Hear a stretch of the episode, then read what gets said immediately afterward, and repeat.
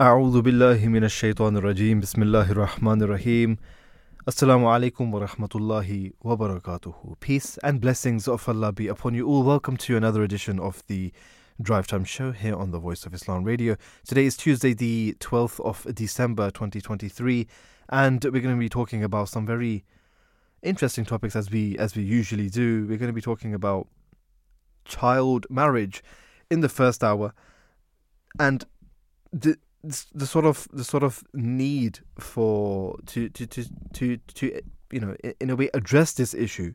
And how do we counter this issue as well? This is an issue which is which has been going on for for i wouldn't say decades i would say centuries hundreds and centuries maybe. And uh, this is this is a practice within within some some uh, some, some nations some traditions some countries uh, may may feel as if this is part and parcel of uh, of their of their upbringing. Some nations and some people, some tribes, they might think, or some people, they might think that this is part of their part of their livelihood, and this is what they've always been seeing, and this is something which they will continue as well. But this is an interesting topic that we're going to be talking about, and a few guests that we're going to be speaking to as well. But of course, we're going to be talking about what Islam says in regards to this because this is the voice of Islam. We're going to give the Islamic touch in regards to this uh, this particular topic. A lot of people question Islam in regards to child marriages as well. They have weird and uh, sort of nonsensical uh, issues, and the way they think about the teachings of Islam are quite ignorant. You listen to people who are who talk about Islam, and you, you, you can literally tell that they have nothing. They have no. They have literally zero knowledge about the teachings of Islam as well, and yet they still try to raise their voices against Islam. A clear example yesterday. Um, what happened? Uh, you know, one of those presenters, or so-called, you know, these these presenters who who who who think in their own terms that they are the champions of freedom of speech. They are the they are the champions, so-called inverted commas, obviously, of uh, of uh, of you know helping out those people who are oppressed. Um, you know, on the on their talk shows or or whatever, uncensored, whatever it is. But uh, of course, you might know who I'm talking about. The thing is, is that those people, what do they know about Islam? What do they actually know about Islam? Do they actually research Islam, the, the, the traditions of Islam, the teachings of Islam, the practice of the Holy Prophet, peace and blessings of Allah be upon him. Did, do they do that? It doesn't look like it. Because if they had, if they did, and if they will, then their, their, their thinking, their, the way that they think about Islam, the way that they talk about Islam would be completely the opposite. But that's something that we're going to be talking about during the course of the show. And uh, just to give just to give you guys a a a bit of uh, some flavor what we're go- going to be talking about a little bit later on, we're going to be talking about how we can be building a platform for peaceful negotiations. That's something that we want to talk about towards the latter part of the show, neutrality. And we're going to be talking to guests. We know that the, the, the ongoing war, conflict, war, whatever you want to call it, is is ongoing, as I as I just mentioned. And what are the things that we can do, we can implement in terms of how we can make sure that there is equality? How can we make sure that there is justice? How can we make sure that those people who are oppressed they can not be oppressed? There are people make how, how can we make sure that governments are actually standing up for those people who are oppressed? Women, children, elderly, even men as well. Not all men are going out there and waging war. A lot, a majority of the population is actually uh, is, is is innocent.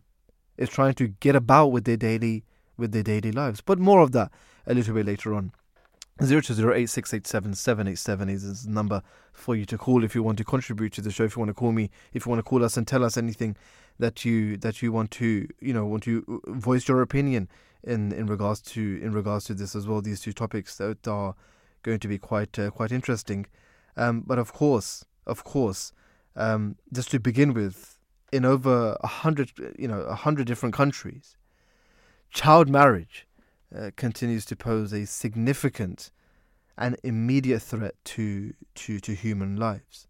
And when it comes to humanitarian crisis, humanitarian rights, humanitarian lives, the well-being of, of, of, of children, adolescents, particularly girls in this regard, um, how can we challenge that? How can we talk about this? And how can we raise awareness in regards to this as well? Obviously, when it comes to the teachings of Islam, which we will delve into a little bit um, more detail a little bit later on, but just to give you guys from the very outset, what does Islam say in regards to marriage in general? Islam says that both the the per, the, the you know the the, the the the bride and the groom, both of them, the boy and the girl, they should consent. They should give their consent. They should be happy. They should be willing to to to get married to the to, to the other to the other person. If one of them is not happy, if one of them is feeling as if they are feeling they are being forced, like I said, there's no coercion in Islam. There's no sort of uh, compulsion in Islam. If, if if somebody is forcing their son or their daughter to get married to so and so, and that and your daughter or your son does not want to get married to so and so, that is against the teachings of Islam. Like I said, we're going to be talking about a little bit more about this a little bit later on and during the course of the show as well. But still, what does what can the you know d- despite the existence of national laws and the international agreements as well how can that help prevent unwanted unwanted marriages as well? But in today's day and age with so-called democracy with so-called um, you know these western western nations advanced nations who have veto power who can do what they want a, a, a, a an international law an international court of justice may say something, but these guys say, no, you know what? No, we're not going to live up to your standard. We're not going to follow whatever you tell us to do. Oh, the other nations, the smaller nations, they can do whatever they want to because they don't have that power that we do. And we have that power. We have that veto power. We don't have to listen to you guys. So that is something that is quite interesting. And a lot of people would say, a lot of people would actually argue that what is the point of these international powers then? You know, what's the point of them? Yes, they they, they might do their bit, but in the long run, if if if nations can can veto them, then then what? But let's talk about a little bit more about, about that later on. Let's speak to our first guest for uh, who's on the line right now, Naana Otoo Oyortey, who's an MBE and uh, is the executive director at Forward UK. And she worked at the International Planned Parenthood Federation um, uh, which you know, which uh, investigated child marriage and also poverty, and one of you know some interesting, um, uh, a very interesting personality. Let's speak to her right now. Peace be upon you. Good afternoon, and welcome to the show, Naana. Thank you very much. Uh, hello, everybody. I'm really excited to uh, come on the show and to talk about the issue of uh, child marriage. As as we are as well, it's, it's a very pressing issue as well. And given uh, Forward's mission to, to end violence against women and girls, especially, could you just, uh, from the very outset, elaborate on the specific strategies and initiatives that the organization employs to, to sort of address this issue, to tackle this issue as well? Um, uh, yeah. I think for us at Forward, one of the most important uh, elements in which we use to tackle child marriage is the issue of partnership. Uh, because we work in UK, uh, we work with partners. Partnerships is very strategic, and partnerships with different organizations, including uh, grassroots and community level organizations. So one is the partnership and ensure that the partners also understand the issues. But most importantly, it's about developing the evidence having evidence on how girls are affected by child marriage, how women's lives are impacted by child marriage, and to use that evidence to uh, use for our advocacy work. So mm. advocacy uh, without evidence is very, very uh, suspect. So it's important to get lived reality and use the lived reality to really talk about the impact Working with the media is also a very strategic uh, uh, way in which we use. But I think for us also, it's very much about enabling uh, women and young women, particularly, to be champions for change. So the strategic element is about equipping them with skills, with knowledge, and with how to engage in order to reach out to those who are at risk within their communities. Mm-hmm. a very important bit that I often want to stress is the issue of working with religious leaders. Because hmm. religious leaders and traditional leaders hold the power when it comes to the community level. And it's really important that strategically we engage with them and engage with, you know, however much policies are in place. Uh, without the religious leaders, without the community leaders and families being uh, able to uh, see this as a form of abuse and a form of violation of rights, it really continues to be perpetuated. I think it's very good that you mentioned that as well. To to really get into uh, the people's mindset as well, you need to talk to the religious leaders as well because they have a lot of influence when it comes to when it comes to the societies uh, and and and the public. Now, it's good that you mentioned that because uh, I want to talk about. I want to ask you how does forwards sort of work against the child marriage? How it sort of you know when it when it impacts communities, and uh, when it when it all those people that are involved in this. How does your sort of charity and your organization, particularly when it comes to empowering young girls and mm-hmm. altering societies, sometimes mm-hmm. it's uh, it's that it's that perception, isn't it? It's the, it's those maybe those societies think think it's a it's a normal thing, but yeah. how do you sort of challenge those uh, those norms and say you know, if if the girl is not ready, if she is not even consenting to it, then then it's you know mm-hmm. shouldn't be allowed. I think they, they, there are two prongs of this approach, and one of the most important is actually supporting those who are affected. Mm. And uh, girls who are affected in terms of, you know, the impact on their lives, their health and well-being, but also uh, giving them the skills to be able to look after a child. A very good example is a, a girl that we actually worked to in, in, in uh, Tanzania, and this girl was 14, and we had brought them together to come and work on uh, a, a program to support their lives. And the girl came and she had left her baby. Hmm. So shortly afterwards, the mother brought the baby, and the only thing she could do when I asked her was that I forgot. I mean, this is a girl who is wanting to play with her playmates and things. She doesn't see the baby as important. So how do we equip these girls who have been affected adversely to be able to support their uh, their their children? And then there is the element of prevention. And the element of prevention is the biggest uh, uh, uh thing.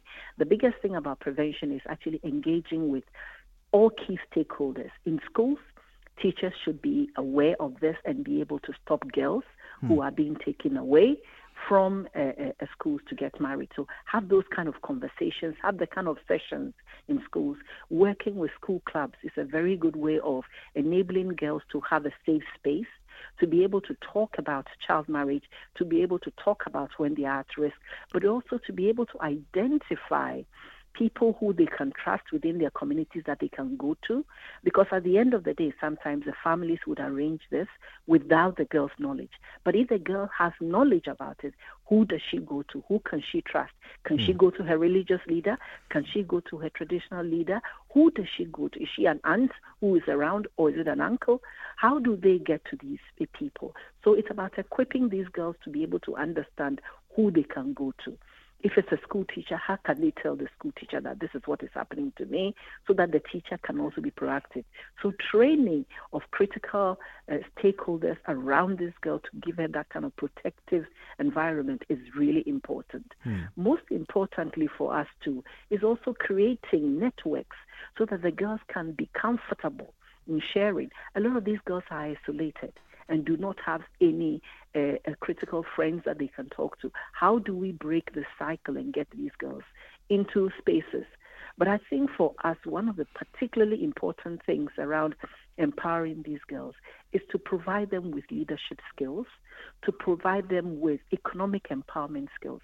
So, right from even ages about 10 years, getting these girls to be able to understand that you can be independent. How can you be economically independent? Identify a way in which girls are so economically uh, not uh, dependent on others so that they would then be at risk of, you know, she's not earning an income, so the family would want her to get married as a survival mechanism. So there are different ways in which we can work with these girls. If girls, we have a program in Sierra Leone, it's called Each One Reach One, you know, and working with our Sierra Leone partner, uh, Girl to Girl Empowerment, is about empowering girls and enabling girls to be able to reach out to other girls so that each one who has the knowledge is able to reach another person who may be at risk to support her. Hmm. I mean, talk, tackling uh, grassroots levels, just like you mentioned, and then obviously other organizations well. That is a very beneficial way in which uh, you know you can tackle this and th- these problems and these issues as well, which uh, which come to arise. Um, when it comes to uh, you know ch- different challenges, obviously with different uh, uh, people or different nations, they have their own traditions, they have their own stories as well, and their backgrounds.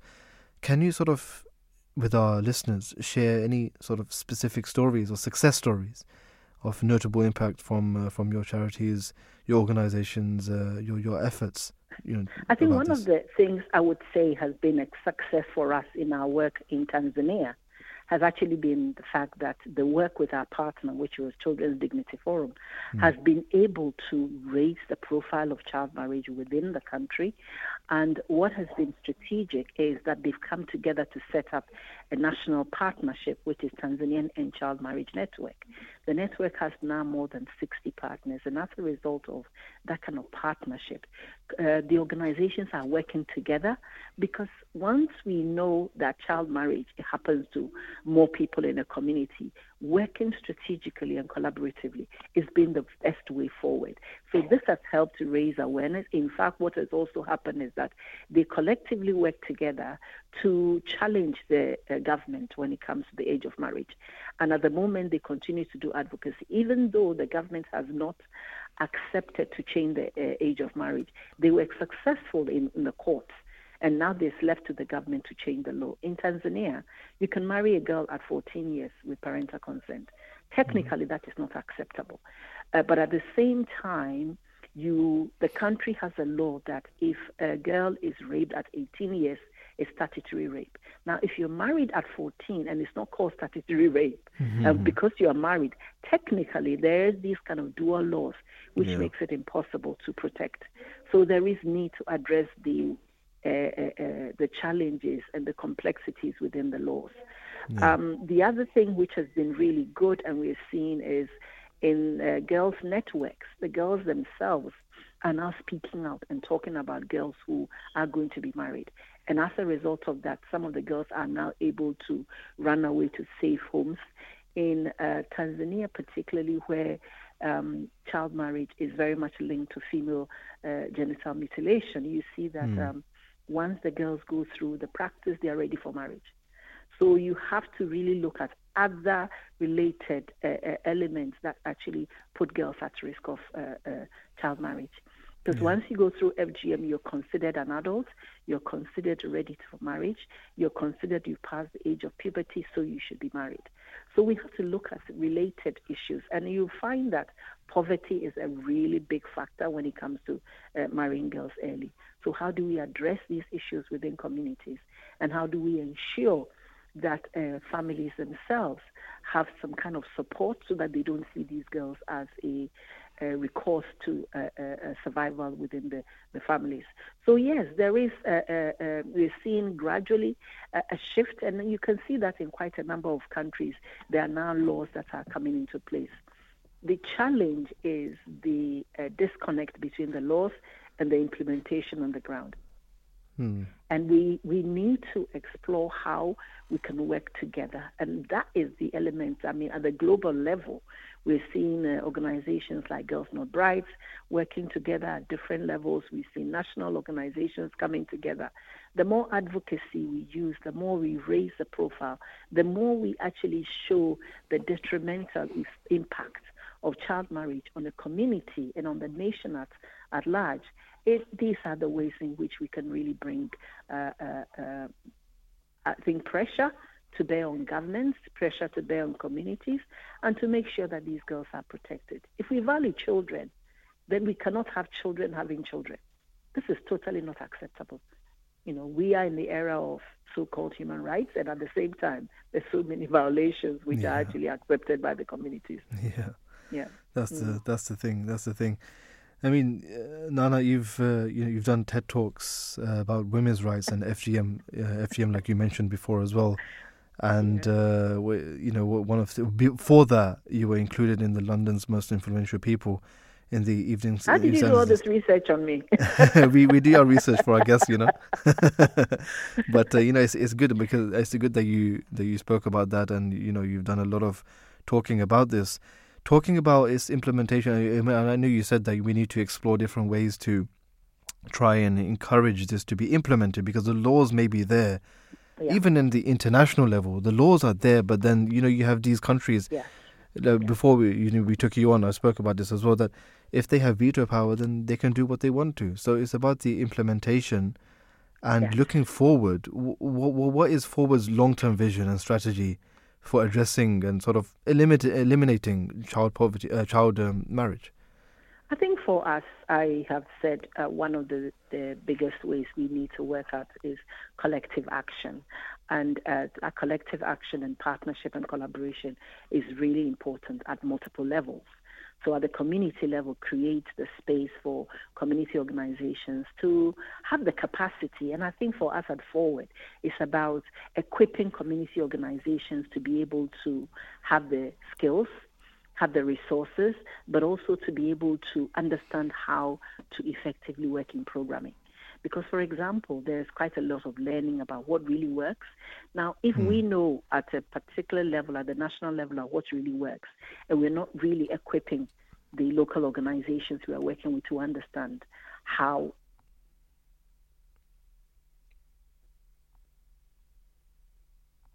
Yes, Naana, can you hear us? Oh, I think I think the line must have uh, must have dropped, but uh, but that's fine. I think what Naana was saying um, was was quite interesting and very much in line with, uh, with you know with uh, you know with with humanitarian uh, rights as well. When talking about the rights that women need to be given, the rights for for, for marriage, what is a particular age, for, you know, the right age for the women for the for the girl to get married. There's also, well, thank you for for Naana to for coming on and speaking to us. It's, it's, it's unfortunate that the line dropped as well but uh, maybe sometime in the future we can uh, we can hopefully get them get them again. Um, we, we were talking about you know the t- talking about uh, young children getting married and uh, marriage when it comes to when it comes to Islam it's a very sanctified and it's a very you know it, it, it is a very pious act and when one is ready to get married and they give their consent that yes, I want to get married, and this is the person that I want to get married to, and the other person also agrees. So when there's a mutual agreement, and both of them are happy to get married, that is when the marriage should take place. Uh, we'll talk. We'll talk about this uh, after as well, isn't it? Yes. Um, yeah. So I think Naana is back. Um, oh, okay. So um, oh, thank you. Oh, yes. thank you for yes, yes, uh, you know joining us again. So we luckily have you back now. Yes. I, I just heard you talk about consent, and for me, consent is very problematic. Consent is really problematic. And uh, we have to really unpack what consent means. Mm. Um, if you've been brought up in a context, in a culture where consent means that you cannot say no to your parents, consent means that you cannot speak back, consent means that you have to accept, then you're being told what to do does not really equate to consent. Yeah. So the forced, issues yeah. around consent is really important, and it's about equipping girls to really unpack and understand what it really means. If you do not have access to information, how are you going to consent effectively when you do not have access? How are you going to uh, consent when you do not have your independence and be able to see yourself as somebody who has rights in her own right? So we have a lot of issues, and this is where um, awareness raising, uh, equipping girls with skills. Uh, it should start right from schools. It should start right from the families, enabling girls to actually be confident in talking, confident in speaking. And that's something that very often a lot of girls do not have the opportunities because you're brought up to within the social norms to be quiet, within the social norms to be acceptable, to accept what you're told, and to really not talk back.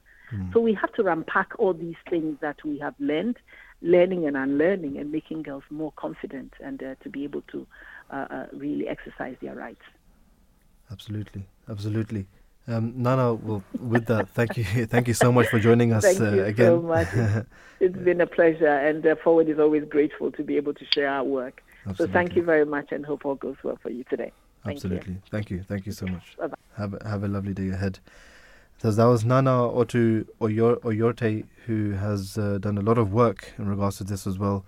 Uh, speak very, been very vocal in regards to this and speaking up for the rights of uh, of women. And it's right what she said as well that we need to understand what consent means. Yes, consent is a very is a powerful word, but it you know it means that you do have the right to say no.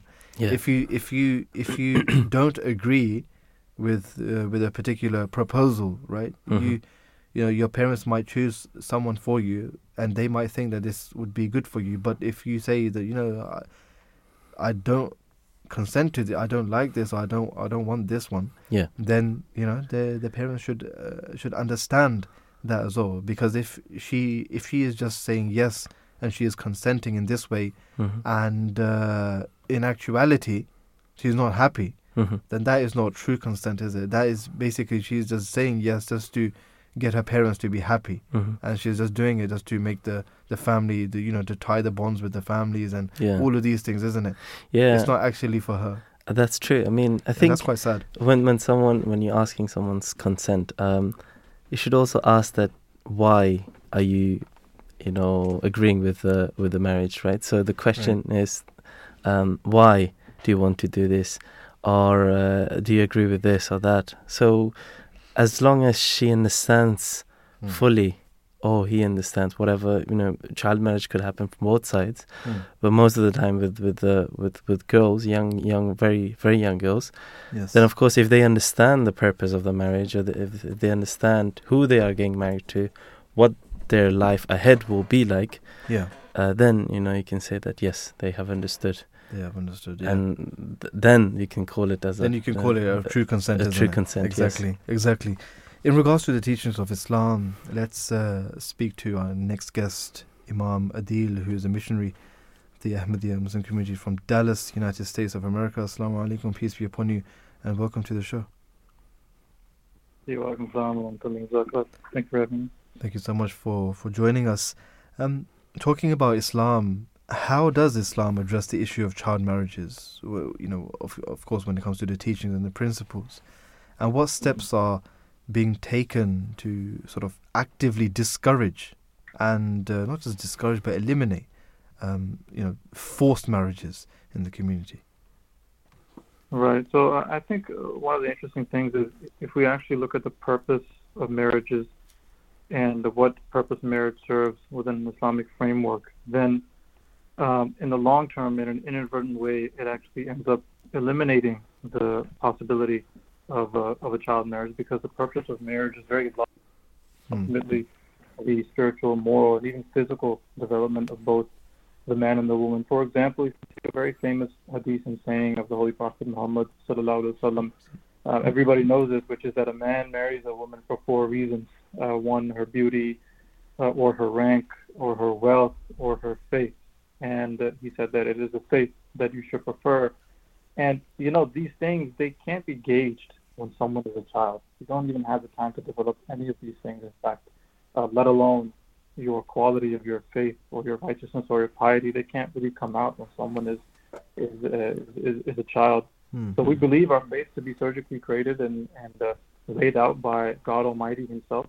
So how can you judge someone's righteousness or piety before they even go through adolescence, before they even go through maturity?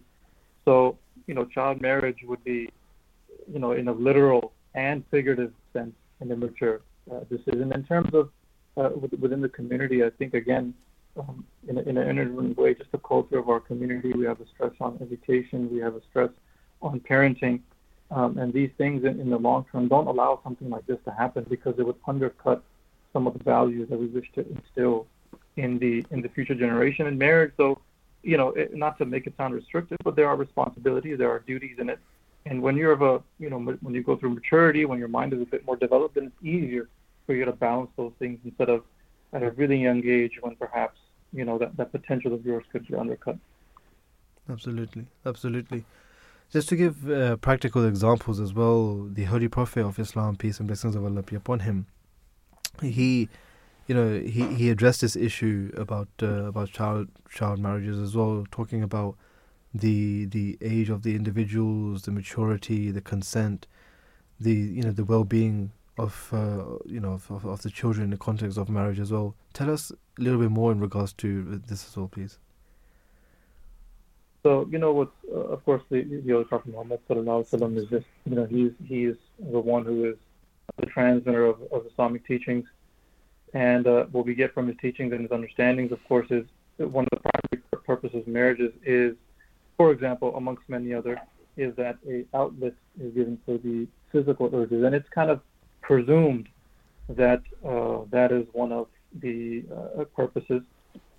Not purpose, sorry. It's presumed that both the girl and boy, man, woman, what have you, are at that level where they can then, you know, uh, have the ability to to uh, to carry out those urges, and that marriage is there to foster that safe uh, environment for uh, to act on uh, on those urges. And again, it just wouldn't make sense because a child marriage wouldn't wouldn't allow something like like that to happen. So I think you know he he he taught this to his followers as well to instill that discipline as well. In fact, some people went a bit extreme in the sense that they didn't even want to uh, engage, you know, in any type of uh, physical activity because they just wanted to focus on worship. And he actually had to teach his companions that you know you have to get married. It's my practice.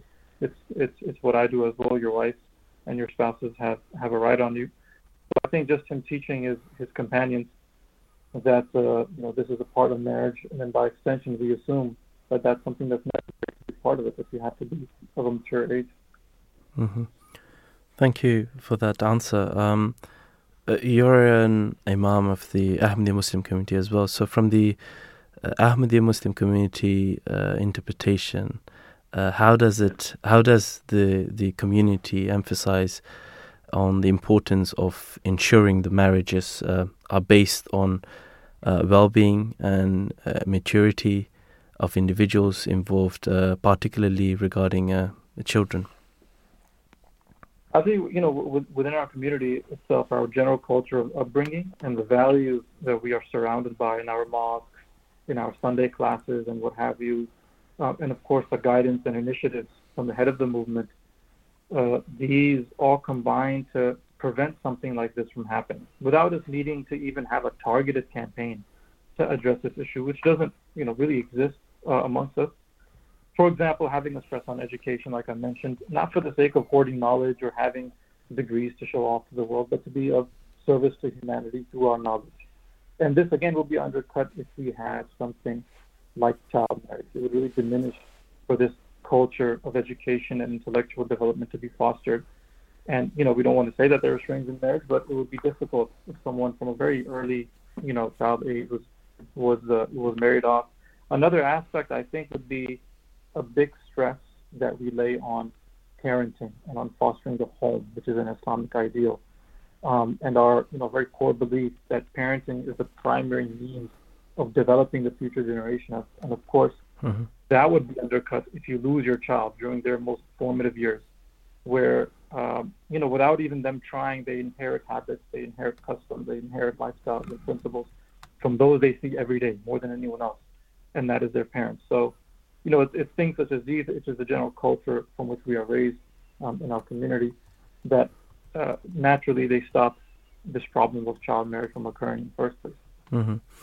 Um, there is a global mis- misconception um, that Islam, or uh, perhaps maybe uh, you know other religions also allows uh, early marriages. Um, how does the Ahmadiyya Muslim community work to uh, counteract this um, perception? Um, and what is the understanding of Islamic teachings regarding marriage, uh, especially concerning the age of uh, individuals involved? So one part is, is, is, of course, like like I just mentioned, um, that we have uh, an Islamic culture internally as well that prevents an injustice from like this uh, happening that can help develop a person um, properly. And of course, I you know perhaps the biggest service that we give is of course spreading our values, spreading our teachings, because we believe that this is the best way for someone to actually live their lives. And so, if the larger world is equipped with our understanding and the way that we look at the world and the way our worldview is, which is, you know, as believers in God Almighty, as believers in Islamic values, and if we bring that to people, then it can help in curtailing and finishing off something like this that, that, that might exist. So bringing our values and stresses um, on uh, education as well, which then we um, you know manifest in our services and our different schools and and uh, um, educational institutes that, that we have uh, around the world as well, or through any other type of educational services or health services as well, and just the general spreading of our teachings, enlightening people on what is most beneficial for the development of a human being, both mm-hmm. physically, morally, spiritually, as well. All these things together uh, together matter. So, you know, when we tell people that this is the best way to live your life, then we think that that is the best service that we're giving them. Mm-hmm. Thank you. Perfect. Um, thank you very much, uh, uh, Imam Adil, for, for your time and answering our questions. Uh, thank you very, very much for joining us. No problem. Thank you for having Okay, Jazakallah. May Allah bless you too. So this was Imam Adil, um, a missionary, an imam from Dallas, USA.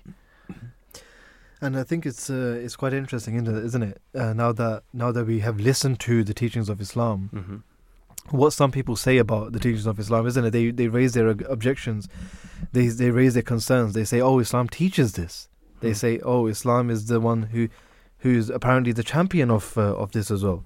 But no, that's that's not the case because, like we just heard, the you know the the the Holy Prophet of Islam, the Holy Prophet Muhammad, peace and blessings of Allah be upon him, he made sure that you know the the that the faith is the most important thing that you look at when it comes to when it comes to marriage. Yeah and how can your other things be be at its peak or how can they even be um, how can you even see those things you know when it comes to the beauty when it comes to your wealth when it comes to your your caste you know your family background how can that even you know come out uh, from a child obviously yeah. that's not the case obviously the child has to go through maturity become mature turn into you know a, a, a, a you know a woman or or a man Exactly. And then all of these things they go through the they go through the adult life.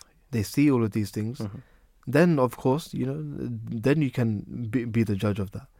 Um, but obviously the Holy Prophet peace and blessings of Allah be upon him said that the the most important thing that you should look at is faith, and yeah. faith is the most you know if your faith is being uh, you know being compromised in in in in, in sort of uh, if you're being forced for a child marriage then you should understand that this is against the teachings of Islam. Exactly. And this is what this is literally one of the reasons why we are doing this show as well, just so yeah. that we can give out to the public what mm-hmm. the true picture of Islam actually is, right. and what it portrays. Exactly. I mean, um, there's one thing I remember that um, reading the Quran. The Quran actually speaks of the uh, the the husband and wife to stay separate, or in fact, uh, you know, they're not bound to stay with the parents. So it is actually encouraged in the Holy Quran for the the children when they get married to stay separately in their own homes. So how would you expect, you know, the Holy Prophet has taught us this that you know uh, when you get married, you have your own life, you have your own house, and you mm-hmm. have to build up your house. So if a young um, girl is married off right? Mm. The parents are, right. of course, they, they, they're very concerned that, okay, so if they start living on their own, if if it's a child, how will she be able to, or how will he will be able to, you know, um, uh, what's it called, uh, you know, be uh, taking care of the whole house if she's ch- still a child. So of course, Islam is a a, religion is very very a logical religion that logical, actually yeah. teaches you and the holy quran teaches you that you know when a, a, girl or a boy becomes and, and comes at an age when they are able and capable to live on their own and are mature enough, that's when they should get married. Of course. Right. Very, very, uh, very practical as well, isn't it? Exactly. And uh, when you, you know, listen to the teachings of Islam and you actually, you know, um, you, you, you ponder over it, yeah. you would think that yes, it is logical, just like you mentioned. Mm-hmm. Yes, it is very practical, and it goes very much in hand with the law of nature, mm-hmm. isn't it?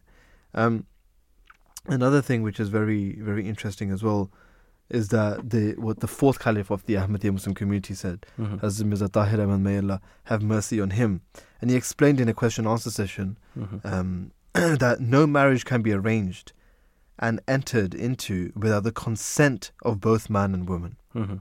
However, the woman needs a guardian or representative for the armament, and the, the purpose is to safeguard her rights and to maintain her modesty. Islam allows both the man and the woman to see and talk to each other before the marriage, with a with, a chaperone present at these meetings as well, Mhm. just so that you know there's no, the, you know it's not one it's not it is not, not free together Mhm. but obviously there needs to be a a, a, a- guardian sort of in a in a, in a Mhm. way as well.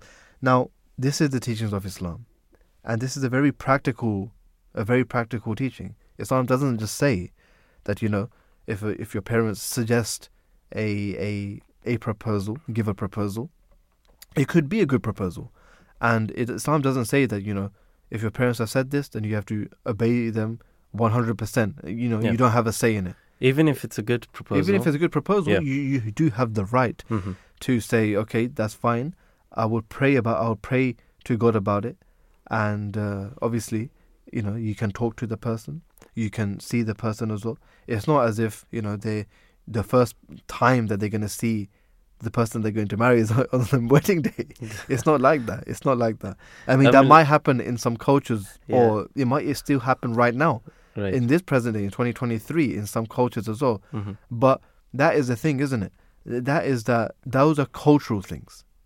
And the problem arises when culture and religion they they sort of they mix the people mix them. Mhm. And that is when the problem occurs. Because the culture is or the traditions are for that particular region or for the for that particular people, that nation or that people, right? Yeah. But the traditions in regards to the religious traditions, the religious customs, that's completely separate. Yeah.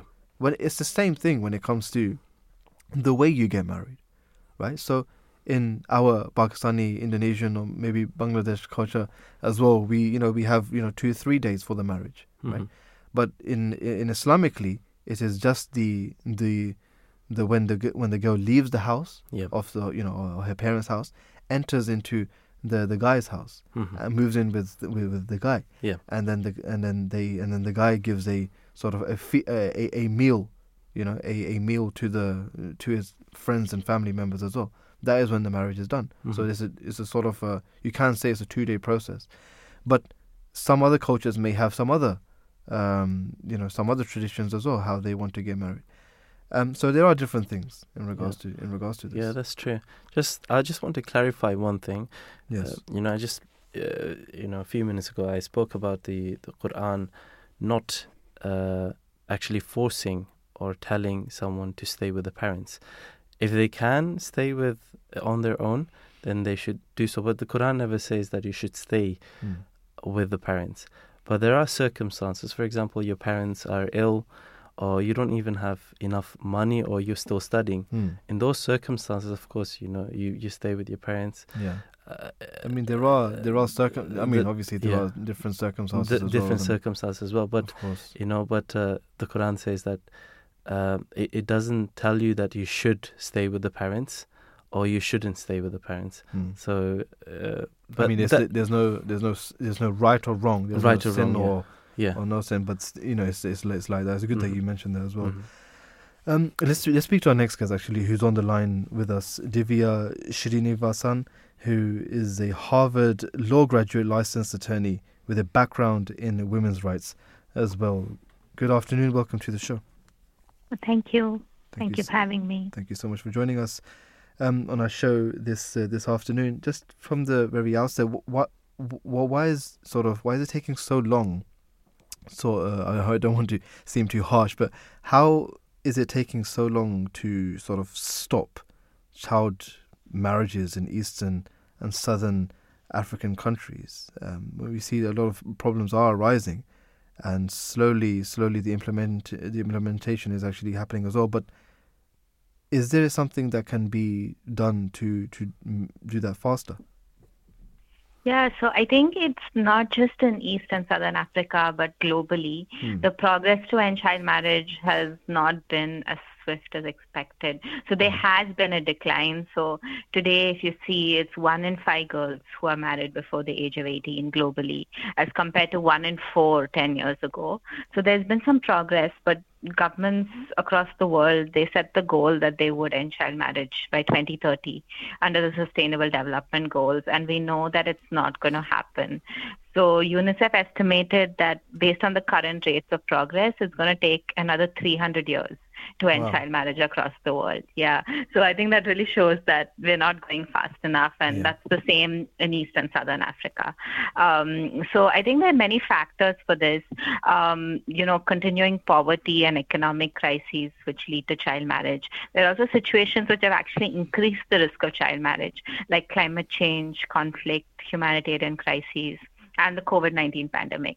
Uh, and then also, I think failure by governments in the region to treat child marriage as a priority issue and allocate sufficient resources towards implementation of policies and programs to eliminate child marriage have slowed progress as well. Hmm.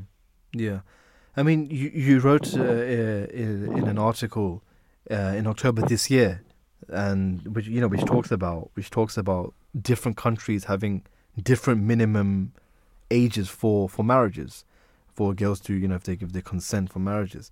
Now, how does this cause problems, and what needs to be done to actually tackle this and make sure that countries that have have you know the same, if not similar, same sort of ages for for marriage? Right. So this article that I wrote was based on the research that my organization, Equality Now, which is an NGO, had done uh, along with UNFPA and the Southern African Development Community Parliamentary Forum, uh, which was looking at different minimum age of marriage laws in Southern Africa. So internationally, both international and regional human rights standards, they require that the minimum age of marriage in the law should be set at 18 for both boys and girls the same age uh, without any exceptions. Uh, but in our research, we found that the laws in only six of the 16 countries in Southern Africa actually met this standard. So in other countries, uh, there were either lower ages of marriage prescribed, and often it's lower for the girls, so it's discriminatory in the sense that it's setting a lower age of marriage for girls than for boys, um, or that there were exceptions where children were allowed to get married if the parents gave consent or the judges gave consent. And I think this is especially problematic because often in those cases they don't actually uh, ask about the girl's consent, or even if they do, um, it's in a very uh, pressure situation where her parents are also there and she doesn't really have the freedom to say no. Uh, so there are these exceptions which allow marriages in these cases, and they may also be ex- like um, conflict in the law itself. For example, in some countries, the constitution may say that child marriage under 18 is prohibited, but laws which are you know applicable to specific religious communities or customary laws uh, can be exempted from this and have uh, separate rules. For example, some customary laws say that as soon as you reach puberty, you may get married. Uh, so this defeats the purpose of the law and causes a lot of problems because that means the law is failing to protect the rights of children in these communities and you know leaving loopholes where they can be married off uh, without their consent. Uh, so there's a really there's a need to harmonize all these laws and make sure that they follow the same standards and meet international norms. hmm Um, the, the, the Southern African Development Community model law is uh, said to be a good thing, uh, but it needs effective implementations. So, can you explain how governments can follow these uh, recommendations uh, to make a difference? Sure. So the Southern African Development Community Model Law on Eradicating Child Marriage, it's basically a tool that government can use not only to harmonize uh, their laws and policies on child marriage, including on the age of marriage, like I mentioned before, but it's also the model law is a very progressive instrument because it goes beyond just you know the legal provisions, but also thinks about what practical measures need to be put in place, mm-hmm. uh, which can go a long way in addressing child marriage. So this includes, for example, prevention mechanisms, including uh, you know sexual and reproductive health education in schools, advocacy and awareness programs in in areas where you know that there are hotspots for child marriage, mm-hmm. um, requiring governments to set up an anti-child marriage fund so that that money can actually be used uh, both to support uh, you know children in marriage, but also to support prevention programs, uh, setting up of reporting mechanisms like toll-free helplines, uh, building capacity of personnel to understand these situations and respond to child marriage, and above all, I think promoting effective implementation of laws against child marriage, including providing legal aid, access to restraining and protection orders. So it has a lot of implementation measures uh, which governments can look to uh, and actually put in place in their own countries. Perfect. Thank you. Thank you very much uh, um, for answering our questions. Uh, we're at the um, end of uh, this hour, so we wish we could have asked you another question, but uh, you know we uh, got a lot of information from you. Uh, so thank you very very much for your answers and your time. Thank you so much. Thank you. I think uh, I think a lot of the, all of our guests uh, this uh, afternoon spoke quite eloquently about you know did, about, yes. about this particular mm-hmm. topic, and be, because awareness needs to be raised as well. Because let's mm-hmm. face it, it is because of the ignorance, yeah. right? It's because of ignorance and lack of knowledge why these problems occur as well in the mm-hmm. first place. If if if young men, young women, you know, boys and girls, if they have information, yeah, right information about this, that you know. Um, they're not just brought into this and they don't know anything else. Mm-hmm. If they have access to information, and uh, they then they can sort of make a judgment from themselves. Yeah. If they don't, then how can they? Then the chain is just gonna go on and on and on. And like uh, like, like she said, this can go on to end child poverty could take 300 years. That's what the international, uh, you know, these uh, people who are looking into this they predicted. Yeah. 300 years. So obviously you know that it's not it's not being done fast enough. It's not it? done uh, done fast enough, and I th- I don't think the awareness is going everywhere, and everyone is willing yeah, to implement it as well. But uh, you know, fourteen hundred years ago, uh, when you look at the life of the Holy Prophet and the life before, hmm.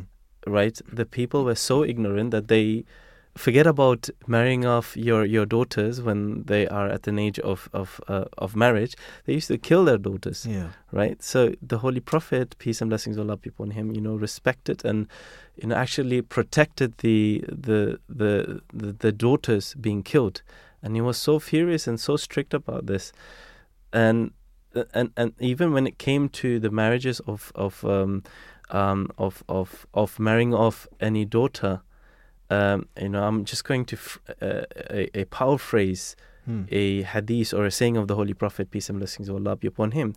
Um, you know, the, the, there was a marriage. Um, uh, there's someone who came to the Holy Prophet, peace and blessings of Allah be upon him, and um, and said that uh, actually I'm going to read it out because it's going to be too long uh, to, to, explain. Actually, so the Holy Prophet, peace and blessings of Allah be upon him, actually said that that the match should be made according to the girl's wishes. Mm. And one of the companions, Khansa bint Khidam, said, "My father married me to his nephew, and I did not like this match, so I complained to the Messenger of Allah."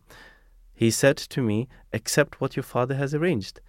And she answered, that I do not wish to accept what my father has arranged.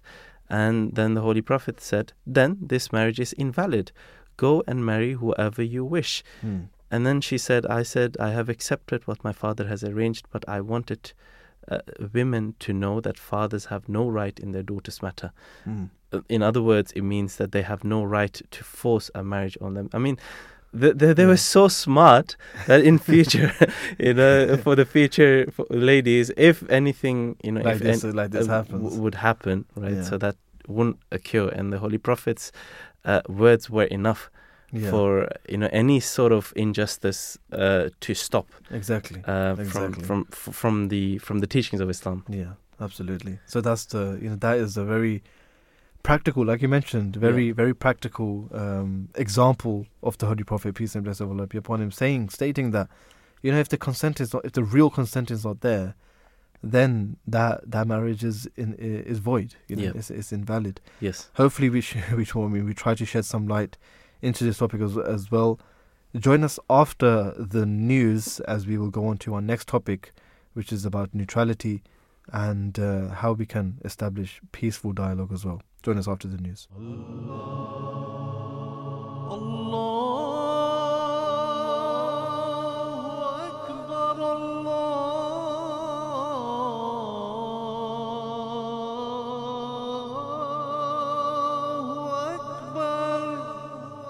You're listening to the Voice of Islam Radio, broadcasting on DAB and via the internet 24 hours a day.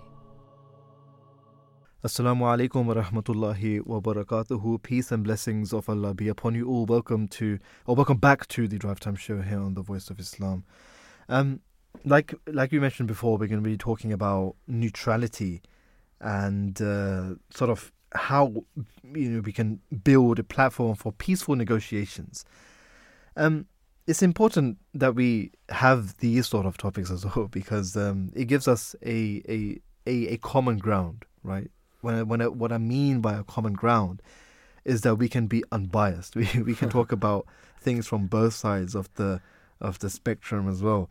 Um, some people may agree, some people may disagree, but you know, let's face it, we can't please everyone. So let's uh, you know talking about talking about the the conflict which is happening, the war which is happening, the ongoing tensions which are sort of you know it's it's an up and down, isn't it? Because it, it has been escalating for so long now. hmm We've seen in the middle of it one or two days, four, five days um, ceasefires, um, but then right after that, the ceasefire, you know, when the ceasefire is lifted, when there is no ceasefire, then it's just fire, isn't it? Right. and then it's just bombardment upon bombardment. Yep. And even when there is and there was a ceasefire, that doesn't mean that there was no killings going on. Oh yes, there was killing going on. Um, that's the thing. Uh, so how can we how can we sort of talk about this in an unbiased way? Well, the thing is, is that from the very outset, I just want to say that wherever there is injustice, one hundred percent we we we condemn that Yeah. whatever and whoever does this, whatever government does this, whatever party does this, whatever you know person does this, um, whether it's done from from from a, from a Muslim nation, you know, if if it's injustice what they have done, yes, we condemn that. hmm If it's done from Israeli or Christian or secular or whatever other nation or people or country, then yes, if it's injustice, and then we, we need to condemn that as well. Yep. And that is one thing which leaders of of you know this day and age, when it comes to big big powers, big big leaders, they need to make sure that they are calling out injustice wherever they see it as well. hmm It's no good being a superpower and then, you know, keeping quiet when your friends are doing the bad things. And whenever a very, very, very, very small nation, let's just say in Africa, is doing, is, you know, maybe violating one law, right? Then, you know, there's sanctions upon sanctions upon that. And then they, they, they become so pressed that they can't do anything Hmm. and then they have to sort of beg for forgiveness from these bigger nations, and that is what we have been seeing.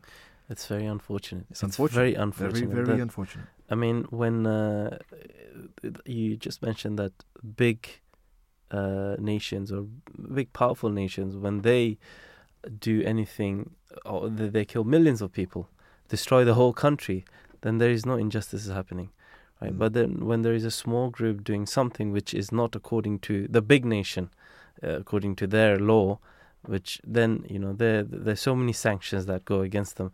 But yeah, so to stay neutral means I think you know look at both parts what good and what bad that they are presenting and then avoid the bad part and then be neutral. But um uh, we will delve into this topic more in detail but let's speak to one of our um, uh, guests today. Um, um, so uh, our first guest is Wendy uh, Oh, hi. Thank you so much. Yes, my name is Wendy Pearlman. Thank you, Wendy, uh, for joining no us problem. today. Um, my pleasure. Thank you for having me. thank you very much. But the work that I do, I'm a political scientist who uh, focuses on the Middle East.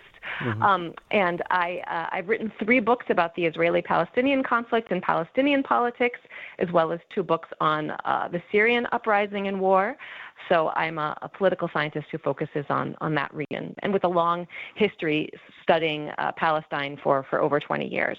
hmm And and what do you think uh, of some of the people who decide to remain neutral, uh, as we are speaking about neutrality in, in conflicts like these? What uh, challenges do individuals or organizations face when attempting to maintain a neutral stance? Um, when you see when we say that we're neutral, we, we stand for both parties. Uh, but then, let's say a nation is destroying another nation which is not powerful at all, right? And or let's say ethnically cleansing a nation because they don't want to live, uh, they don't want them to live. So, what do you think of this? Can we still be neutral in these kind of conflicts? Uh, no, I don't we should be. So, I mean, here we can think of the, the famous words by Desmond Tutu that, as he said, if you are neutral in situations of injustice, you have chosen the side of the oppressor. And in mm-hmm. this famous quote, he says, If an elephant has its foot on the tail of a mouse, and you say that you are neutral, the mouse will not appreciate your neutrality. Mm. So, neutrality in, in situations of enormous asymmetry of power and in situations of, injustice is not the right stance. And I think that normally neut- neutrality seems to have a good ring to it, that people think being neutral is the right thing to do. But in situations of this sort, I don't think neutrality is the right thing to do. I think there's a difference between neutrality and fairness. Neutrality is like not supporting either side, saying I'm staying out and I treat all equally. Right. But that's not what we need in a situation when one party is enormously more powerful than the other and there's injustice and oppression happening. Fairness is going according to the rules, is is is um, is upholding values and principles, and in this case, international law. So you should do what is fair, take a, um, a stance that is fair and just. And in this situation, neutral is not just, I would say. Neutral is enabling oppression. Neutral neutrality is effectively uh, allowing the larger parter, party to continue to use their power.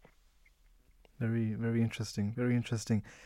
Wendy, in in your in your research, have you observed any instances where a where, where it sort of backfired, a commitment to neutrality has actually made or eh, hi- hi- made hindrances when it comes to peace peace building, and uh, when conflicts were sort of happening, it sort of instead of de-escalating that, it sort of triggered something something else. Yeah, It's such an interesting question. I would say that in my own work, I haven't seen neutrality backfiring as much as there actually not being much neutrality at all. So we can see in the, in, in, I think, in the history of the conflict between Israel and the Palestinians, that there, if if countries had been neutral, it probably would have been better, but they they weren't necessarily neutral. So, for example, the case of the United States which throughout the you know the, the, Oslo negotiations process between Israel and the Palestinian uh, the the PLO and the Palestinian leadership, the U.S. The term you often used was that the U.S. would try to be a quote honest broker, that it was a, a party, a third party that would help Israelis and Palestinians reach a resolution, that it was um, a broker, a mediator between the two parties.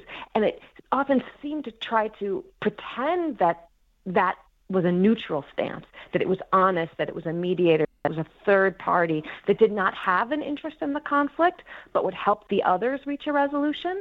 And we all know, of course, that was quite false. The U.S. has a very long history of supporting Israel. It gives billions of dollars to Israel every year. It supported Israel militarily, financially, politically. We are seeing the U.S. continue to do this in its support with Israel, especially, for example, its political support in the United Nations, vetoing resolutions or Yeah. uh, that you know and so forth.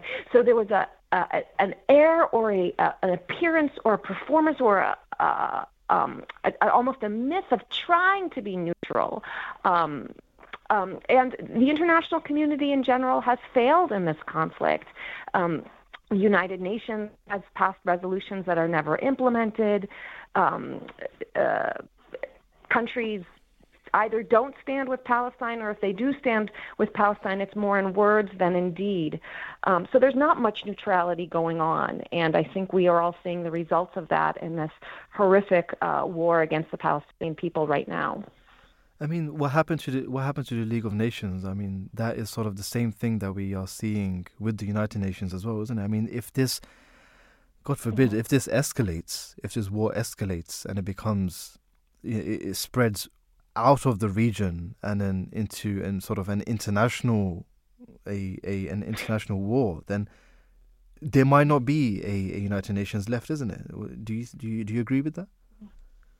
Yeah, I mean, I, I don't actually see it, it going that that far. Um, uh, it, I think it's it's it is my own prediction is that well, this will probably stay and remain contained um, in Israel and Palestine, but the damage it is doing to to Palestinians, the absolute decimation of Gaza, the killing of of some 20,000 plus people at this time, the fact that the, the country or the Palestinians in Gaza are starving and disease is spreading and people are still under the rubble.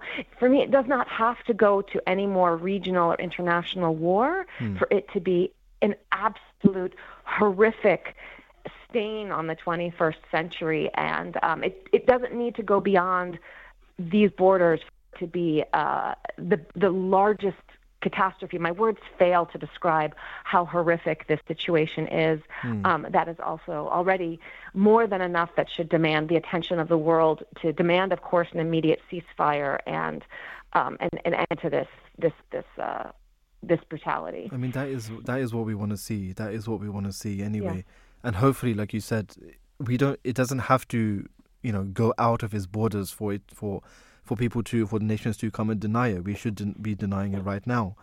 But yeah, what do you yeah. think about the role then? The, the role of international communities, um, you know, NGOs, all of these, uh, you know, charitable organizations and various other organizations as well, especially the United Nations. Also, if they have laws, if they have international laws but then you have nations which can sort of say, turn around and say, no, we don't want to follow your laws. We want to follow our own laws. And what you think is right, we think that's wrong. So we're part of the United Nations, but we're not part of it because we don't want to, we don't want to listen to you. We can veto you.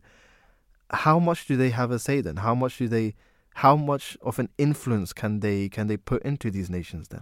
To, to, to, to yeah. say enough is enough? Yeah, and I think very little. I, I think that the crises like this expose the the um, the horrible limits of of the United Nations and any sort of mechanisms that we have to try to bring about global peace. That the United Nations, I think, in a world in which nation states um, uh, treasure their own uh, sovereignty and interests Trump values in international law, essentially states just do whatever they want. And these very weak mechanisms to get people to states to um, to coordinate to to uh, to put law first are just extremely weak. And in the United Nations, the um, the Security Council and the and the fact that five permanent members have this power to to veto, um, and then the for example, in just last week's uh, deliberations on um, a resolution for an immediate ceasefire, that the United States was able to veto this and basically stand up into the world and say, we don't want ceasefire, we want war we don't want an end to violence. We want the continuation of violence. Mm. And the structure of the United Nations allows that to happen. A single yeah. state to stand up and say, we want to enable further killing. We are against the stopping of killing. It shows the failure of the entire institution. And thank you for mentioning the League of Nations. We can remember that the United Nations is this inheritor of an institution, for example, that hmm. that carved up the Middle East into colonies in the first place. That's part of the the whole um, legacy of colonialism and some of the roots of this very conflict that we see continuing to um, to go without resolution in Israel and Palestine. Yeah. Well, Wendy, it's been it's been splendid speaking to you this this afternoon and getting your take on this as well. And I'm sure that you know it was very interesting speaking to you, and I'm sure that the listeners must have benefited from that as well. Thank you, thank you so much, and have a lovely. Day. Thank day. you so much for having me. You too. Take care. Bye bye. Bye bye. I mean, I would I'd like to ask some other questions as well, but we've got a lineup of other guests that we want to get through as well. Um, but very interesting, isn't it? Um, Yeah. Speaking speaking to Wendy there as well, and quite. Uh, that's the thing, isn't it? How can we how can we stay, um, you know, balanced in this sort of talk as well, isn't it? When in on one side there's so much atrocities going on, and on the other side they're just taking it on the chin, isn't it? Yeah. Um, I mean, uh, Literally. th- th- th- there were examples as well during Yeah. the World War. There, there were countries who uh, who stayed neutral. For example, Sweden, Switzerland, Spain, uh, uh, Portugal, uh, the Ireland, Turkey. They they stayed neutral and they didn't want to get involved in the war. And uh, I think some of the countries they you know the, the, the, they still got uh, hmm. affected, uh, but uh, you know they did their part of not getting involved in the war, which is a good part, which is a good thing to do. That you don't want people to die. You just want to be neutral. You don't want to get involved in the war. And if m- many of the countries or many big powers they understood this, that in any should, the, the best thing is to avoid any sort of war because Yeah. that includes the killing of innocent people. Of course. I mean, the best thing is to avoid any any sort of conflict or Yeah. war as well, isn't it? Because at the end of the day, it's human lives which are at risk, isn't it? Exactly. Let's uh, let's continue this topic as well with um, with uh, with our next guest, Nebal, who is Palestinian Red Red Crescent uh, spokesperson. Peace be upon you. Good afternoon and welcome to the show. Hi, good evening. Thanks for having me. Thank you so much for joining us. Can you provide an sort of an outline of the Palestine Red Crescent Society's mission and uh, and the work it does in in the region as well? The Palestine Red Crescent is the lead emergency medical service provider in the occupied Palestinian territory. So, since the beginning of the escalation in Gaza, our teams are working tirelessly trying to save people's lives. We um, evacuate the wounded and casualties and transfer them to the hospitals via our ambulances. We also managed to uh, receive the humanitarian aid through Rafah crossing border in coordination with our partners, the Egyptian Red Crescent, and we managed also to distribute some of the aid that comes directly to the Palestine Red Crescent. We distribute it to uh, families who are in need for food, relief items as well, Hmm. and also we distributed to our uh, facilities and those who are taking shelter inside um, our facilities from uh, the, civil, the civilians that currently are in the Palestine Red Crescent uh, facilities. We also um, uh, provide several psychosocial support services for the kids who are traumatized due to this continuous uh, escalation. Um, so this is basically some of the humanitarian services uh, our teams uh, on the ground trying to provide for Palestinians in Gaza, trying as much to alleviate their suffering. hmm Talking about um, the, the the the medical assistance as well, I want to ask uh, that to you as well. That can you share some some examples of the medical assistance and services um, which uh, which have been actually affected due to the conflict, and uh, has there been any instances where healthcare workers actually they themselves face any significant uh, challenges carrying out their duties? Uh, absolutely. The Palestine Red Crescent runs two hospitals uh, in uh, Gaza Strip. One is Al Quds Hospital in Gaza City, and the second one is Al Amal Hospital in Khan Yunis. Unfortunately, our hospital, Al Quds Hospital in Gaza City, had shut down due to the continuous Israeli attacks on the hospital. The hospital was under intense shelling and bombardment day and night. It was besieged for over 10 days. Um, Israeli occupation forces denied uh, access of humanitarian aid as well as medical supplies and medicine to the hospital besides the fuel. So we have run out of fuel and the hospital was for weeks with no power, with no electricity, with uh, no even very shortage of medical supplies and medicine to the extent that um, the last days inside the hospital there was even no food and water for the wounded, the patients, as well as the medical staff. So unfortunately, we had to evacuate the hospital and all the wounded, as well as the medical staff, to south uh, of Gaza. The situation for Al Quds Hospital is exactly the situation for all other hospitals that were operating in Gaza City and the north. Unfortunately, now there is no medical services in the area of Gaza City and the north. All hospitals went completely out of service, and even at the previous days, we unfortunately announced that our emergency medical service in north of Gaza had stopped operating because of a fuel depletion. All of our ambulances were uh, stopped, and as you know, even the area of Gaza City and the north has been completely denied access to any humanitarian aid. So the situation in all Gaza is like beyond catastrophic, particularly the, the area of Gaza City and the north not only denied access of uh, food and water, also civilians are denied access to medical service. We tried our best to continue providing our services even in the area of north of Gaza. We had established um, a medical point in Jabalia, which provides medical services to the people, and like at least we deal with around 250 cases a day. Uh, uh, however, this is absolutely not enough.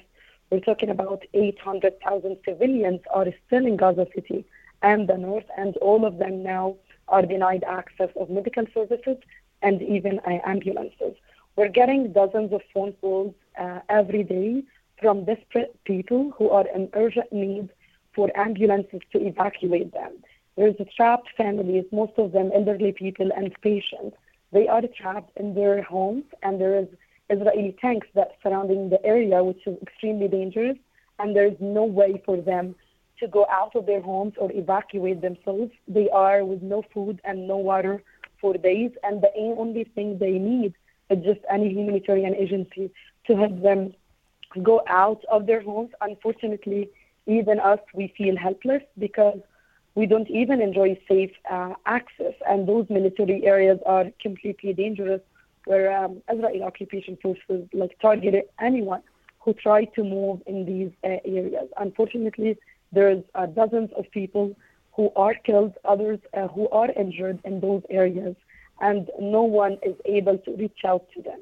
Mm-hmm. Um, I mean, we want your voice to be heard. So, for the listeners, and maybe they can relay this and your stories and your organization as well to others as well. Uh, how can individuals uh, and the international community uh, contribute to support the Palestine Red Crescent Society's mission?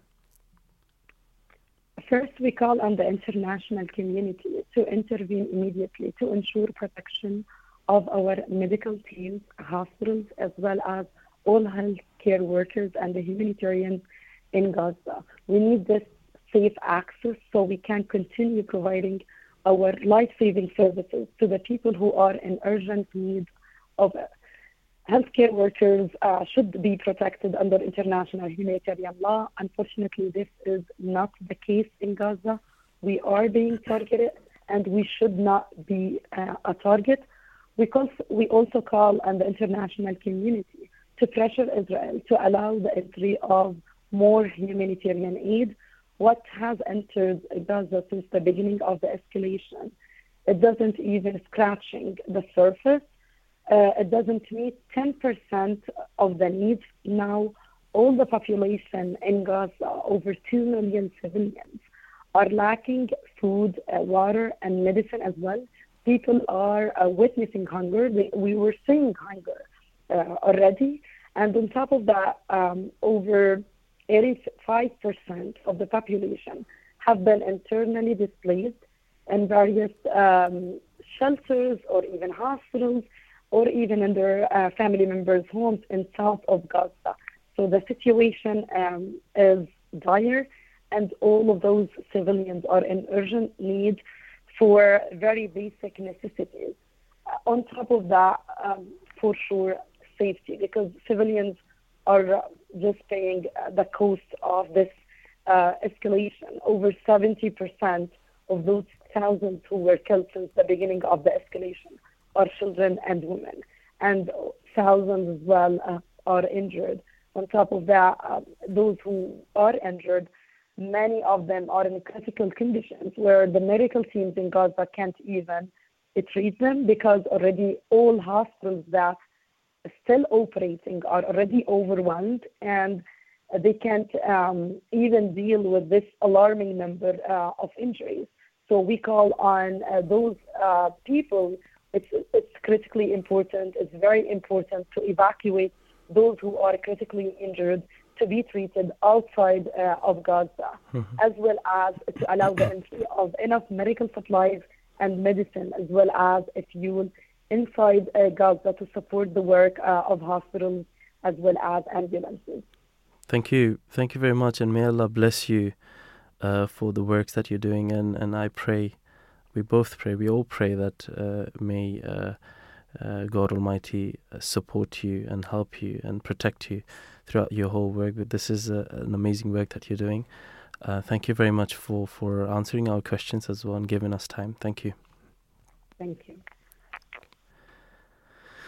So this was um, um, our guest who spoke about uh, Nebal, who, who spoke about the Palestinian Red Crescent um, um, and their activities. Uh, thank you for for her joining us today, and um, I would uh, like to uh, introduce and welcome uh, Dr. Magid Shihade as well. Uh, Dr. Magid Shihade, he is a um, a PhD, um, is an interdisciplinary scholar his research and publication focus on settler uh, colonial and indigenous studies, uh, deco- deco- decolonial thought uh, in Ibn Khaldun, and social, cultural, political transformations in Palestine, especially in the rural areas. Uh, with this intro, I would like to welcome um, Dr. Magid. Assalamu alaikum, peace be upon you, and welcome to the Drive Time Show. thank you for having me. Thank you very much, uh, Dr. Magid, for joining us today.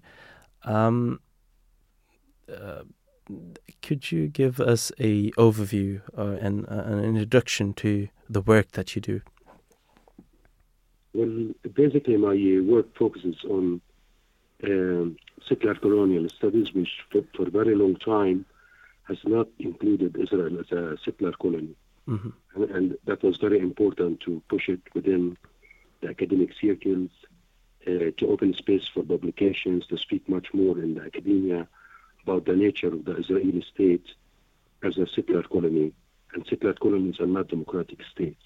Mm-hmm. So that's one. Two, on decolonial thought in the sense of, and also indigenous studies to think of um, thought that comes from indigenous scholars and indigenous people in case in the case of Palestine uh, by Palestinian people, and uh, rather than continue to rely on Israeli and Western scholarship. Uh, decolonial thought is a global movement that tries to recenter or decenter knowledge uh, away from uh, Eurocentric approaches uh, in the academia. Mm-hmm. And how and does part of that? Yeah. Part of that is in in part uh, uh, is my interest in Ibn Khaldun, which is, I think, you know, one of the most genius scholars in history that covers so many fields in the academia today, from politics to sociology to anthropology to education to psychology to any almost any field that we have in the academia. And in Palestine, I try to focus on the rural, you know, the village uh, um, villages in Palestine, especially in Galilee, but because mainly uh, to disrupt this kind of dichotomy between the city and the village, mm-hmm. which I rely on Ibn Khaldun, and two, uh, because there is a lot of focus in Palestine studies on cities, as if the cities exist on their own without the connection, uh, their connection to the village and the villagers. Mm-hmm. And uh, that's very important, I think, because this is also a European Western dichotomy between the village and the city, as if these two spaces are completely disconnected. And in the case of Palestine's villages are like minutes from cities. And most of the cities are villagers who live in the cities. Hmm. Uh, people might also think that religion has a, a, a role to play in this conflict. So, how do you approach uh, and, and, and what what extent does religion play uh, in in shaping the narratives of the involved parties? I think religion was used. You know, like uh, it's often used, uh, but especially in in uh, since the modern period uh, when the Europeans rose to um, power and became hegemony in, in the global politics, they used the Bible that was based in the Old Testament, uh, which is uh, largely Jewish text, that uh, justified slavery, racism, colonization, and settler colonial uh, structures like uh, what we call today the U.S., America, Canada, uh, Australia, and here in the case of Palestine, what we call Israel. So religion is used definitely but what, it's not uh, something in isolation, it's something more. I think, you know, if we think about, if you are asking me about Palestine, I think religion is used, but before, in addition to religion, or uh, more importantly, I think Israel was created, as I wrote in uh, the place of Israel in Asia, uh, and this is uh, based on statements by Israeli Zionist leaders before 48 and statements by Western leaders. And this, these statements were very blunt at the time because colonialism was kind of not a negative word uh, mm-hmm. or not uh, a word that uh, some people were shy of using it. So uh, it was said and stated that uh, we need to create Israel as a front of the West against the East. Mm-hmm. They didn't talk about Islam and, and Judaism and Christianity, it was a West, you know, that includes the religion, of course, but the West as a kind of what became known uh, over time, kind of Western civilization, in quotation marks. Mm-hmm. There are books about it, about, you know, how European identity was formed, uh, and this is by European scholars. Right. Uh, uh, um, in, the, in opposition to what they opposed. And who they opposed first and most was the people next to them in Africa and in Asia. So uh, for them, the main kind of counterpart in, in their identity is the Arab, is the Muslim, is the Asian, is the African. And uh, so, and it's uh, religion is part of that, but it's not the main point. Hmm, interesting, very interesting. I mean, you're you're an ac- academic, so in terms of the the the intricacies, you will know about that more as well. But because you're an academic, how do you approach the study of the of the conflict in in Palestine? Uh, uh, with that, what you can sort of get into the the the the unique insights as well. You would have access to that. How can that be be sort of uh, how can that come out? How can we, as the layman who who are not academics in, in this field as well, what are some yeah. of the things that we can learn from from your research? Yeah. Well, I approach it. I mean, I taught in the US also, yeah. and I created. It was, I think, the first class in, in the US Academy uh, that uh, studied Palestine as a settler colonial uh, project in a comparative uh, study, comparing uh, Israel to the US, Canada, and Australia. And there are texts that work on that. You know, texts that compare similar, not only similar structures, but also how theory of settler colonialism travels and uses religion in the sense of kind of uh, um, the Holy Land, the chosen people, the promised land, and, all, and so on and so forth. So what I see now, and uh, what's happening in Gaza, and also in the West Bank, by the way, but Gaza in a much more kind of acute and really horrible way, it's uh, uh, another stage of the expansion of settler colonial, of the Israeli settler colonial project that tries to eliminate as many uh, Palestinians as possible and to take over more uh, space. Hmm. And that's how settler colonialism works. You take a break and then you expand and you kill and you try to eliminate, you try to rupture the lives of people in the, any way you can. So that's how I see it now. But in addition to what, you know, the Israeli project doesn't work on its own alone because it's a European Western project. So it works also with the interest of NATO and the US that have failed to stop Russia in Ukraine.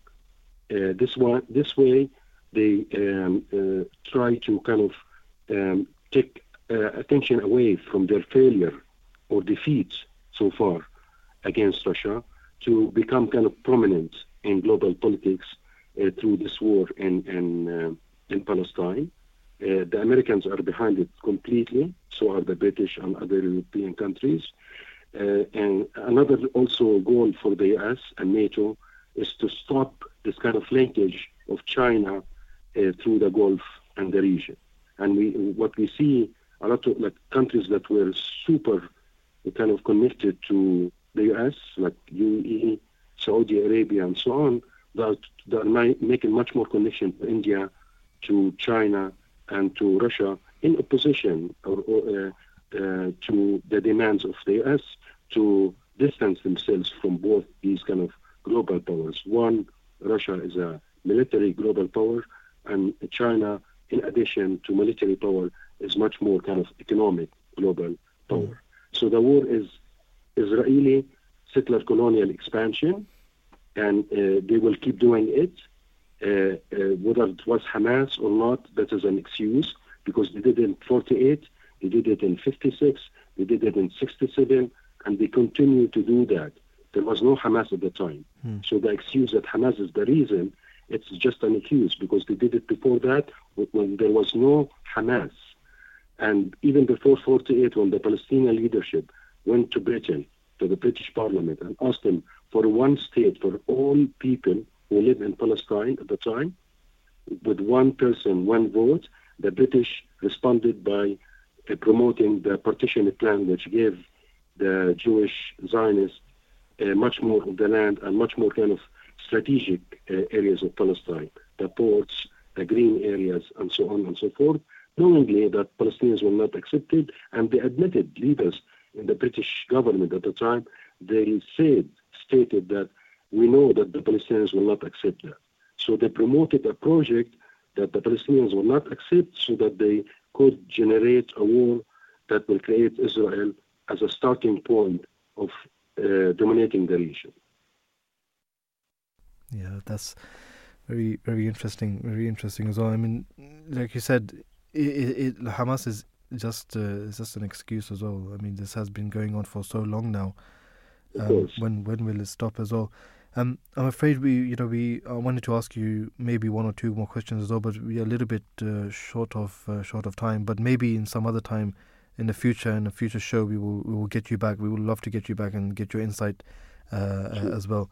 But for now, thank you so much for joining us, and uh, have a lovely day. Thank you once again. You too. Thank you. Thank you. So that was uh, Magid Shihade, who's uh, you know spoke, who, who's an academic who spoke a little, spoke about this as well, who has uh, quite detailed analysis in regards to the situation, what's happening, what's happened, and uh, you know talks of it uh, possibly, hopefully, de-escalate because that is something that we want to see, isn't it? Yeah, we want to see it de-escalate to to the fact that there is no more war. Yeah, as well because neutrality, which is what we're talking about right now is the legal state when a country refrains from any sort of involvement in wars yeah. um, between between other nations hmm. and remains impartial towards those at war and gains recognition for this stance as well. Yeah. Um, you know, for the United for the United Nations to operate independently and effectively, especially in political you know political situations such as this one, maintaining and earning the confidence and cooperation of all parties is actually crucial. Yeah. But that's the thing when when nations have this uh, ability to say, you know, no, we're not going to listen to you. Yeah. Then what do you do then? If exactly. the credibility is there, if everything is there, but you know the nations have this power to say to veto whatever bill that they pass, mm-hmm. that puts us but that puts the whole world into a difficult situation. True. And that is something which, uh, which you know, the all of these organizations they need to realize for themselves, and I'm sure that they would have realized that what's the point of them then? What is the point of these, you know, of the of these uh, of these of these uh, international laws?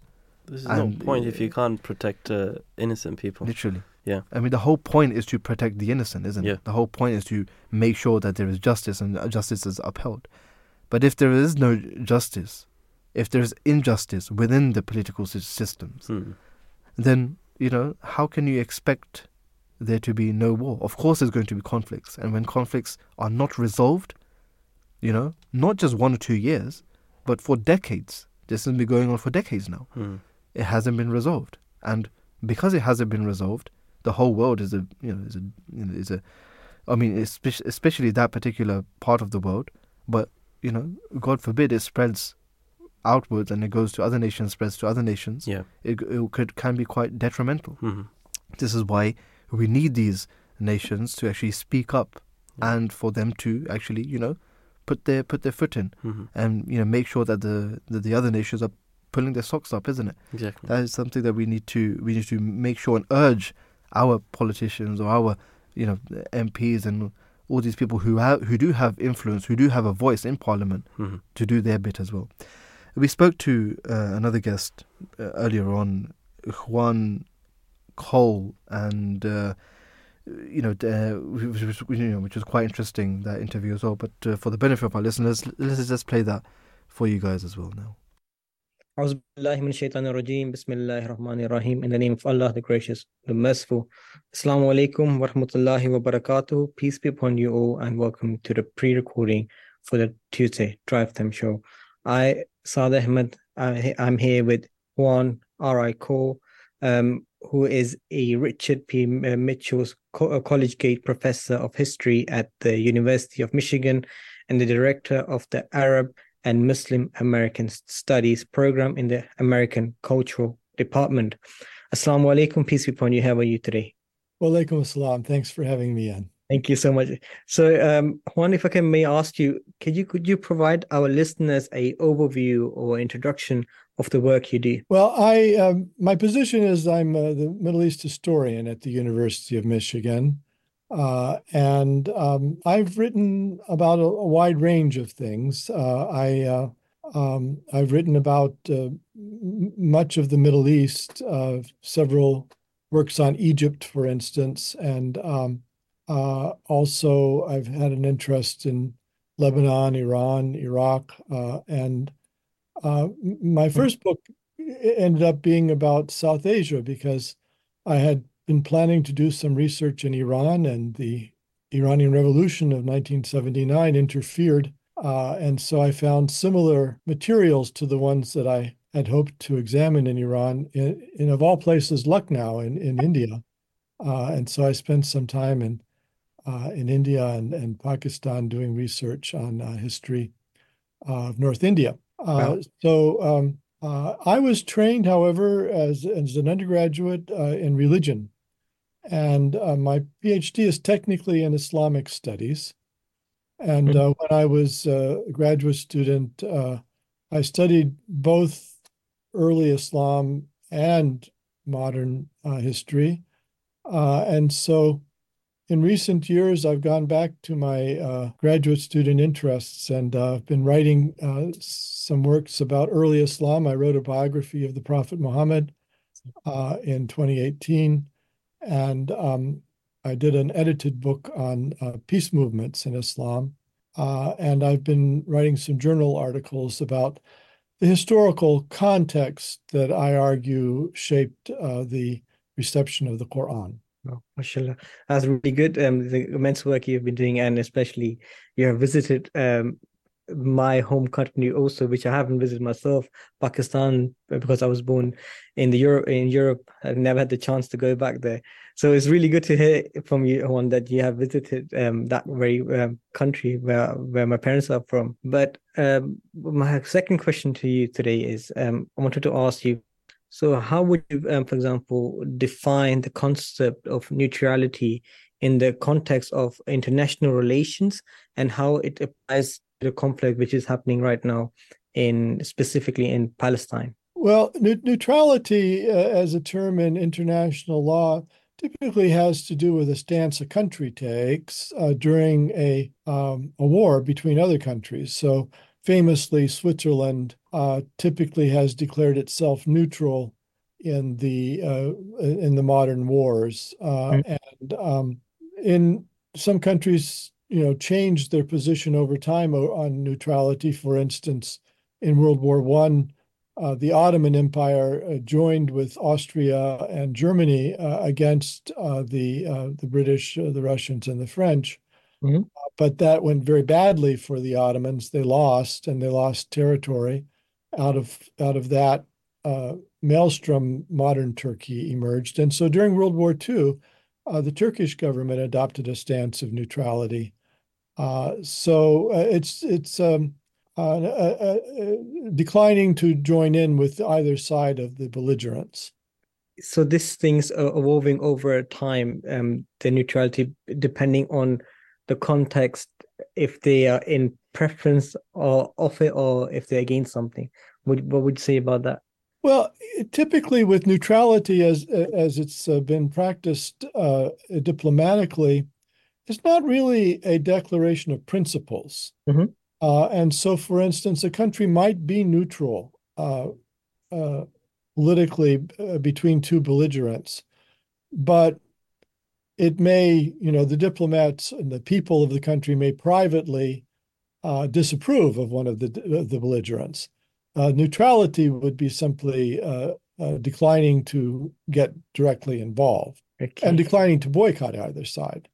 So we can see this with the Ukraine war uh, where um, uh, the Biden administration in the United States has pressured European countries to boycott Russia. And right. most of them have agreed to the extent that they're able to.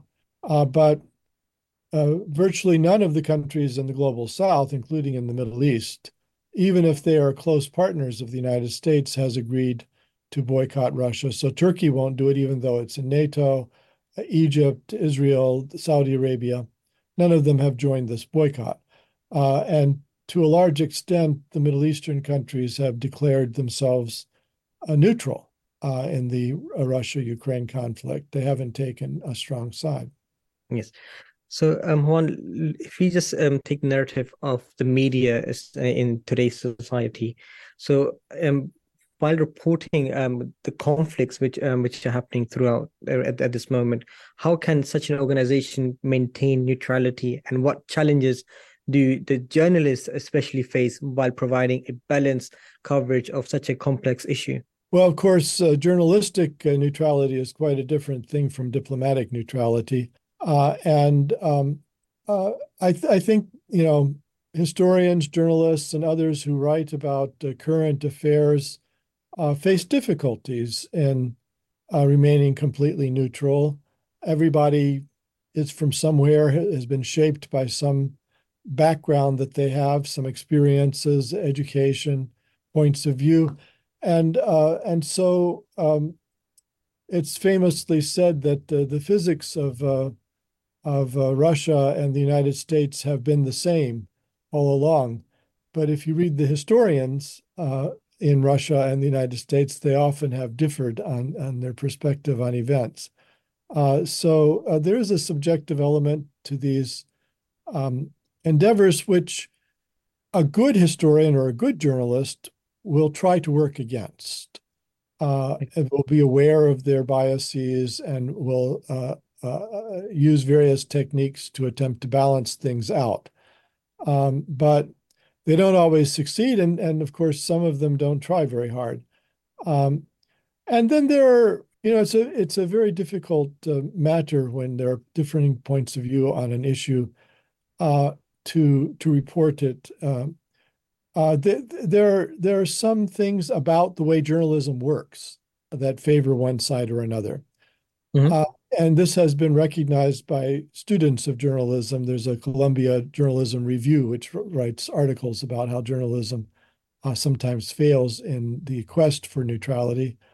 Um, but you know, in American journalism, uh, you you you typically lead with the most important thing in the story, and it's called a pyramid form of journalism, where put the most important thing first, the second most important thing second, and then you only give background at the very end.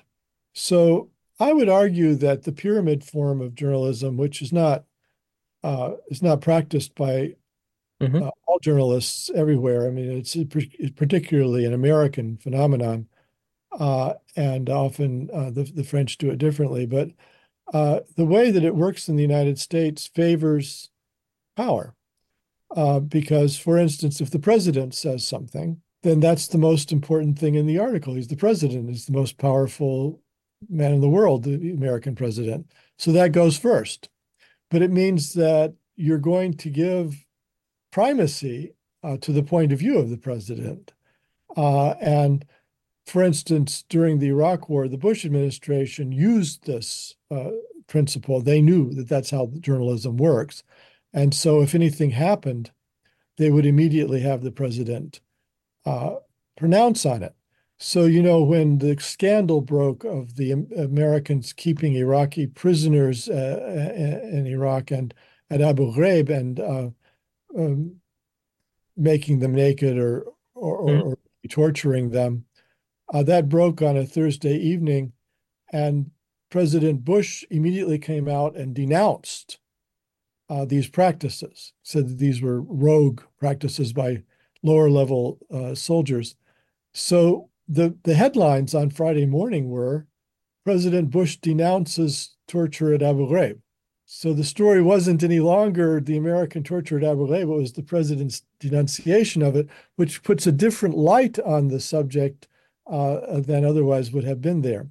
So I think in the current uh, crisis uh, in the Middle East, um, because uh, Israel is a country, and uh, moreover, uh, an ally or partner of most North American and European governments, the pronouncements of the Israeli government are given primacy in this pyramid journalism. So, um, if the Israelis announce that they have advised the people of Gaza to go to safe zones, uh, and then they have heavily bombed Gaza, the the Western journalism will lead with the announcement of safe zones, which will, you know, put a certain perspective on the entire reporting. Uh, uh, that uh, well, the Israelis did their best to keep people safe, uh, and they may not go on to note that the Israelis disregarded their own safe zones, bombed places that they promised would be safe, and, and so forth. Uh, so I think, uh, you know, sometimes with the best of intentions, uh, journalists uh, end up falling for the narrative of one side or another in these two sided conflicts, uh, uh, even just because of the forms of journalism that they practice. Interesting. Yes, so we can just hope and pray, you know, for the betterment of of that region, especially for the Palestinians who are you know facing quite a lot of difficulties at this very moment. Thank you so much, Juan, for joining us today, and it was a pleasure speaking to you. And hopefully, our listeners have gained some more knowledge, some better um, understanding of what is neutrality. Thank you so much for joining today. Thank you very much.